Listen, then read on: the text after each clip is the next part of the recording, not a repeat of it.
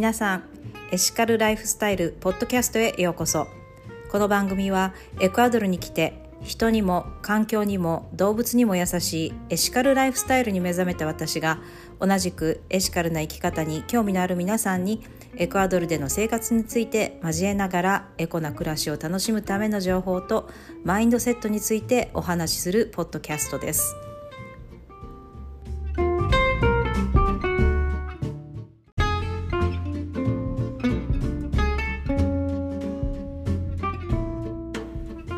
さんこんにちは。数あるポッドキャストの中から私の番組に来てくれてどうもありがとうございます。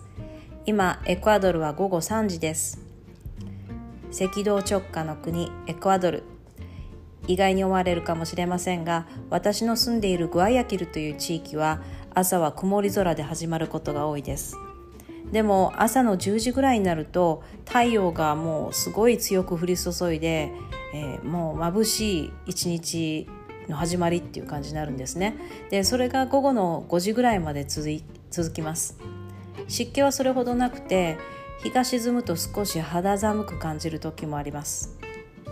私は沖縄県出身ですが沖縄の夏の方が湿気は強いんじゃないかなって思います。今日も天気がいいのでこのポッドキャストの収録が終わったらお庭の椅子に座ってゆっくりしたいと思っています。さて今回はスペイン語があまり話せない私のエクアドルの生活についてお話ししたいと思います。初回のエピソードでも言った通り私は日本にいる時はフルタイムでギリギリまで働いていてスペイン語の学習本は買ったもののなかなか勉強する時間が取れませんでした。なのでここに来た時はほぼスペイン語ゼロです。夫はある程度話せるので一緒にいる時とか、まあ、自分ので意思の疎通ができないと感じた時は通訳をお願いしてしたりしてますけど一人で買い物に行ったりする時は自分で対応していかないといけません。大昔にカナダのトロントの語学学校に通っていた時そこで出会って南米からの生徒たちは割と話せてるイメージがあったのでなんだかんだ言ってもエクアドルでも英語は通じるんじゃないかっていうふうに思ってたんですがレストランやスーパーなどの、まあ、サービス業に、えー、携わる人たち、えー、商業施設で英語の話せる人はほとんどいません。そういう環境の中である程度鍛えられて今では日常的な買い物やレストランでの食事の際に簡単なやり取りはようやくできるようになりました。昔英語を勉強してた時は英語を使いたい話したい気持ちはあったけど間違えたらどうしようと思ってネイティブスピーカーと話すのが少し怖かった経験があるんですが、まあ、ここに来てから年齢を重ねて厚かましくなったのかそれとも南米の開放的な雰囲気もあってかスペイン語ほとんど話せないのにそういった恐怖心がほとんどありません。日本だと相手が外国人だとゆっくり話したり簡単な単語を話すとかいう配慮もありますがエクアドル人はたとえ私がそうですね例えば「ノーアブロエスパニョール」私はスペイン語話せませんっていうふうに言っても一瞬「ああそうなんだ」って感じの表情をするんですけどずっと同じペースで話しかけてきます。まあ、そんな時はもう仕方がないので相手のボディーランゲージと単語を拾って何とか状況を理解して限られた単語ボキャブラリーで返事をするようにしてます。まあ、週に1回スペイン語のオンラインレッスンを受けながらいま、えー、だに勉強しているところです。エクアドルにはブラジルやペルーのような大きな日系人コミュニティはありません。私の住んでるグアヤキルに住んでる日本人も5本の指で数えきれるぐらいだと思います。なのでスペイン語が話せない日本人がエクアドルに住むってどういう感じなのってよく聞かれますけどここに来て1年言葉が話せないからと理由であからさまな差別とか面倒くさそうな態度を取られたことは一度もありません。もちろんコロナのせいもあるし電車も地下鉄もないグアヤキルで自分の車を運転していない私の行動範囲は限られてるんですけど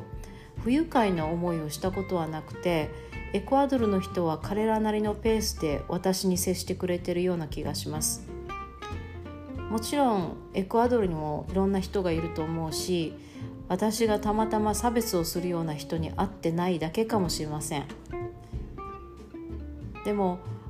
そうですねおおらかなあのエクアドルの人にいつまでも甘えてスペイン語を勉強しないっていうのもちょっと失礼な気がするしこれから徐々に行動範囲が広がるにつれて生活生活上やっぱり言葉が話せないと不便だと思うので、まあ、今まで通り勉強は続けていきたいというふうに思ってます。まあ、1年も経つとさすがに最初は脳が雑音と捉えていたスペイン語のサウンドも少しずつ言言語として、えー、不快感を感じることなく聞き取れるようになってきたので自分ではこれは進歩だなっていうふうに思っています。実は私は週12回だけあのお弁当屋さんを自宅のキッチンを利用して営業していて今は英語の話せるエクアドル人やこちらに駐在するアメリカ人をあの主主なお客さんにしてるんですけどいつかは、えー、そうですねお弁当のチラシ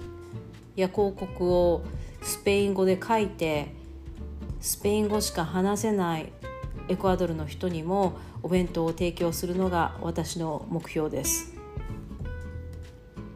最近売り上げが伸びてるのが日本のカレーなんですけど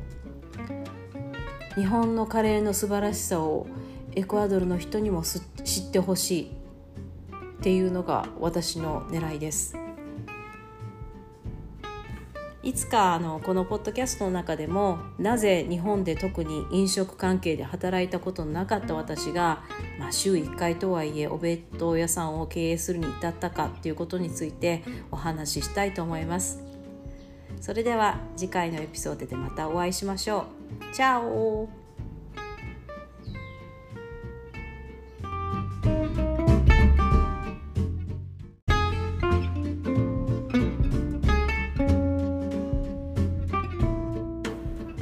皆さん今回のエピソードお楽しみいただけましたでしょうか？ポッドキャストで話したエピソードに関するブログや写真をノートやインスタに掲載しています概要欄にリンクを載せていますのでぜひチェックしてくださいねそれではまた皆さんにお耳にかかれますことを楽しみにしておりますそれでは Have a nice day! Bye!